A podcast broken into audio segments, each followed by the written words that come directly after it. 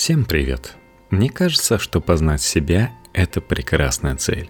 Возможно, даже в этом и состоит смысл жизни. Надеюсь, наш подкаст вам помогает. Так что продолжаем. Почему мозг заставляет нас ненавидеть других и как его обмануть? Мы делим мир на своих и чужих быстрее, чем успеваем понять зачем. Можно ли это изменить? Текст Иры Соломоновой для электронного журнала «Репаблик». Человеческая история полна примеров того, как одна группа людей может быть жестока по отношению к другой. Крестовые походы, рабство и сегрегация, евгеника и нацизм, гомофобия. Исследования показывают, что мы определяем, кого считать своим, а значит хорошим, а кого чужим, уж точно нехорошим, с поразительной скоростью. Мозг делает это еще до того, как подключается сознание. Сознанию уже затем приходится рационализировать выбор мозга. И тогда появляются теории о лучших расах, лучших религиях и лучшем образе жизни. В своей статье на Nautilus нейроэндокринолог из Стэнфордского университета автор недавно вышедшей книги о биологии человеческого поведения Роберт Сапольский объясняет, как мы делим людей на нас и их, что можно с этим поделать и как запутать мозг – Судя по всему, привычка делить мир на своих и чужих заложена в нас эволюцией, а значит засела в мозге очень прочно. Но место для оптимизма есть. Способов деления на тех и этих может быть огромное количество. По полу, расе, цвету кожи, месту жительства, месту работы, семейному положению, пристрастиям и так далее и тому подобное. Следовательно, границы между группами, которым принадлежит человек – зыбкие и изменчивы.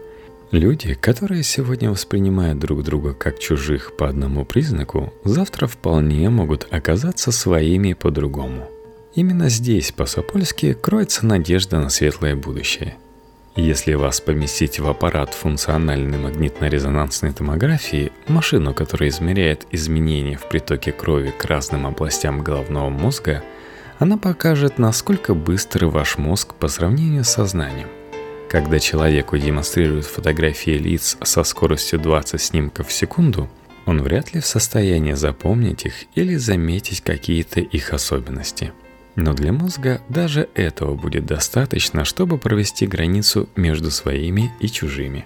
Если в череде представителей вашей расы мелькнет другой тип лица, в МРТ зарегистрирует всплеск активности в миндалевидном теле – области, которые связывают со страхом, беспокойством и агрессией. Что интересно, в момент показа лица иной расы можно также заметить снижение активности другого участка коры головного мозга – веретеновидные извилины на границе затылочной и височной долей. Это высокоспециализированная зона, которая отвечает за распознавание лиц, и похоже только за него – то, что ее активность снижается, указывает, что лица людей других рас мы различаем и запоминаем хуже, чем наши собственные. Вот почему представители прочих национальностей для нас все на одно лицо. На иное отношение мозга к чужим указывают и результаты экспериментов по изучению работы зеркальных нейронов. Тех, что возбуждаются как при собственных действиях, так и при наблюдении за аналогичными действиями других – если мы видим, что другого человека укололи чем-то острым, в коре головного мозга заработает та же область, что активируется, когда уколят нас самих. Если мы увидели, как кто-то пьет воду, зеркальные нейроны активируются так же, как когда мы сами пьем. Но все оказывается не так, если мы смотрим на представителя другой расы. В этом случае наш мозг остается практически безучастным к чужой боли, как и к чужой жажде – это говорит о бессознательной природе разделения на своих и чужих. А вот кое-что о предвзятости. Во второй половине 1990-х американские психологи разработали тест на неявные имплицитные ассоциации – Implicit Association Test. Сегодня он широко используется, чтобы понять, как подсознательные ассоциации влияют на действия человека. В своей книге Сапольский описывает такой тест – в ходе которого ученые показывали испытуемым изображения человеческих лиц и вымышленных существ троллей. Картинки сопровождались положительными или отрицательными характеристиками «честный», «обманщик» и прочее. Выяснилось, что когда на одном экране возникала идущая в разрез со стереотипами пара лицо-признак, например, тролль и красивый или человек и вонючий, у мозга участников эксперимента уходило больше времени, на долю секунды, на то, чтобы обработать информацию. Получается, даже в простейших случаях то, что выходит за рамки привычных суждений, требует больше усилий. Мы не одиноки в этом. Похожие опыты с приматами показали, что им тоже сложнее связать членов их собственной группы с негативными признаками. Не секрет, что человек воспринимает самого себя лучше, чем других – мы всегда мудрее, поступаем правильнее, мыслим яснее.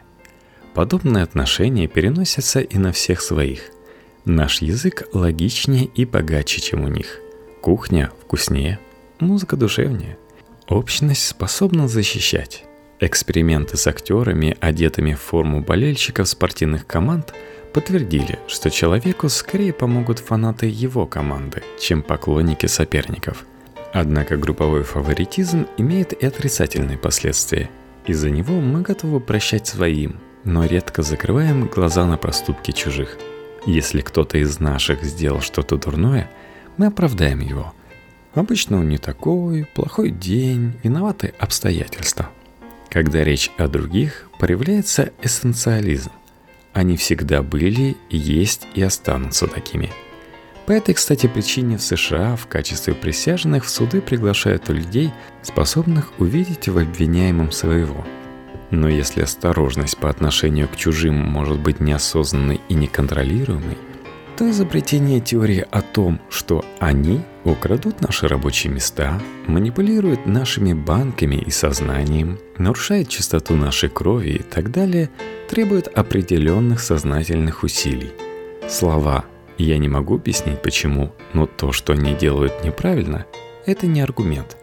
Поэтому людям требуется рационализировать свои необъяснимые эмоции и убеждать окружающих в их легитимности. Автоматизм и эмоциональность неприязни к другим подтверждается тем, насколько легко можно манипулировать рациональными объяснениями, которые мы придумываем. В 2008 году Исследователи из Плимутского университета Великобритания продемонстрировали, что чувство отвращения, вызванное факторами среды, неприятный запах, грязное помещение, видео с неубранным туалетом влияет на моральные суждения. Люди начинают более строго высказываться по целому ряду тем, от кражи денег из найденного на улице бумажника до поедания мертвой собаки – этот эксперимент многократно воспроизводили с аналогичными результатами. В 2012 году сразу две группы ученых подтвердили, что неприятные запахи заставляют людей более консервативно относиться к сексу, однополым бракам и мужчинам и геям. Почему именно к мужчинам осталось невыясненным. Известно, что вы скорее купите французское вино, если в магазине будет звучать французская музыка – но, к сожалению, контекст влияет не только на ваш собственный вечер. Белые американцы меньше поддерживают иммиграцию в свою страну, если перед этим увидели иммигрантов. Христиане, которые находятся вблизи от церкви, не только чувствуют себя более одухотворенными, также они начинают более негативно отзываться о тех, кто не принадлежит к их вере. Все это говорит о том, что небольшой толчок извне способен изменить мнение, которое кажется нам взвешенным и обдуманным. Разные группы чужих вызывают в мозге разный отклик. Чаще всего это страх и недоверие. Так люди белой расы склонны видеть в лицах африканцев агрессию. Иногда мы, то есть наш мозг, испытываем годливость. Активизируется островковая доля, часть коры больших полушарий, которые у млекопитающих реагируют на вкус и запах испорченной пищи – а у людей вдобавок к этому отвечает и за моральное отвращение. Этот участок мозга включается в частности, когда мы видим морально неприятных нам людей. Например, наркоманов, тех, кто ест что-то противное, насекомых или наоборот милых зверушек. Имеет резкий запах, одевается неподобающе и тому подобное.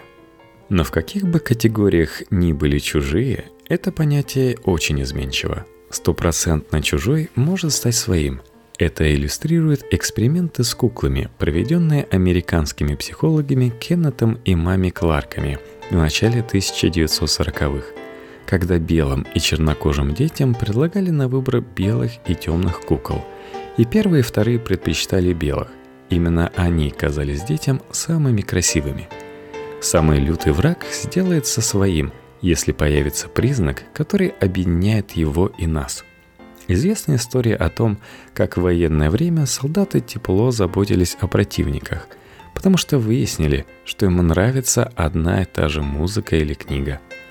По легенде, в ходе битвы при Геттисберге, самое драматичное сражение гражданской войны в США, генерал армии конфедерации Льюис Армистед был ранен и подал масонский знак, призывающий на помощь. На него откликнулся офицер вражеской союзнической армии, который тоже, будучи масоном, ухаживал за коллегой по тайному обществу, пока тот не умер. Наконец, бывали случаи, когда воюющие стороны заключали временное перемирие на дни больших праздников, которые отмечали сообща, от античных Олимпийских игр до Рождества. Поэтому неудивительно, что дихотомия «мы-они» легко рушится с появлением новой классификации или новой цели – как уже описывалось выше, мозг мгновенно замечает лица иной расы и активирует специальную область – миндалину. Но если смотрящим на фотографии лиц поставить конкретную задачу, найти на изображении небольшую точку или подумать, понравится ли данному человеку тот или иной овощ, окажется, что они перестанут возбуждаться из-за цвета кожи, и миндалина будет мирно дремать, не вызывая беспокойства – Получается, что даже те границы между своими и чужими, которые кажутся нам нерушимыми, могут испариться в одно мгновение. А значит, уверяет Сапольский, мы можем сами заставить их исчезнуть. Ученые предлагают несколько приемов, способных повлиять на автоматическую реакцию нашего мозга на нас и их. Контакт. Согласно контактной теории психолога Гордона Олпорта, следует поместить две группы в одну среду – и через какое-то время общее перевесит различия. По современным представлениям этого не вполне достаточно. Чтобы конфликт между группами не усугубился, следует соблюсти несколько условий. Это одинаковая численность, нейтральная территория, длительность контакта и, это важно, единая цель, значимая для обеих групп. Например, построить что-то для общего пользования или выкосить траву на поляне, чтобы можно было играть в футбол. Воздействие на автоматические стереотипы. Чтобы изменить бессознательное отношение к другим, можно начать с чего-то, что разрушает стереотип. Можно напомнить о человеке из числа чужих, которого все уважают, показать, что предвзятость возникает неосознанно, предложить поставить себя на место чужого. Замена обобщения индивидуализмом. В одном эксперименте по расовому неравенству половине участников дали установки в духе эссенциализма – Ученые определили генетические различия рас, а другим – противоположные.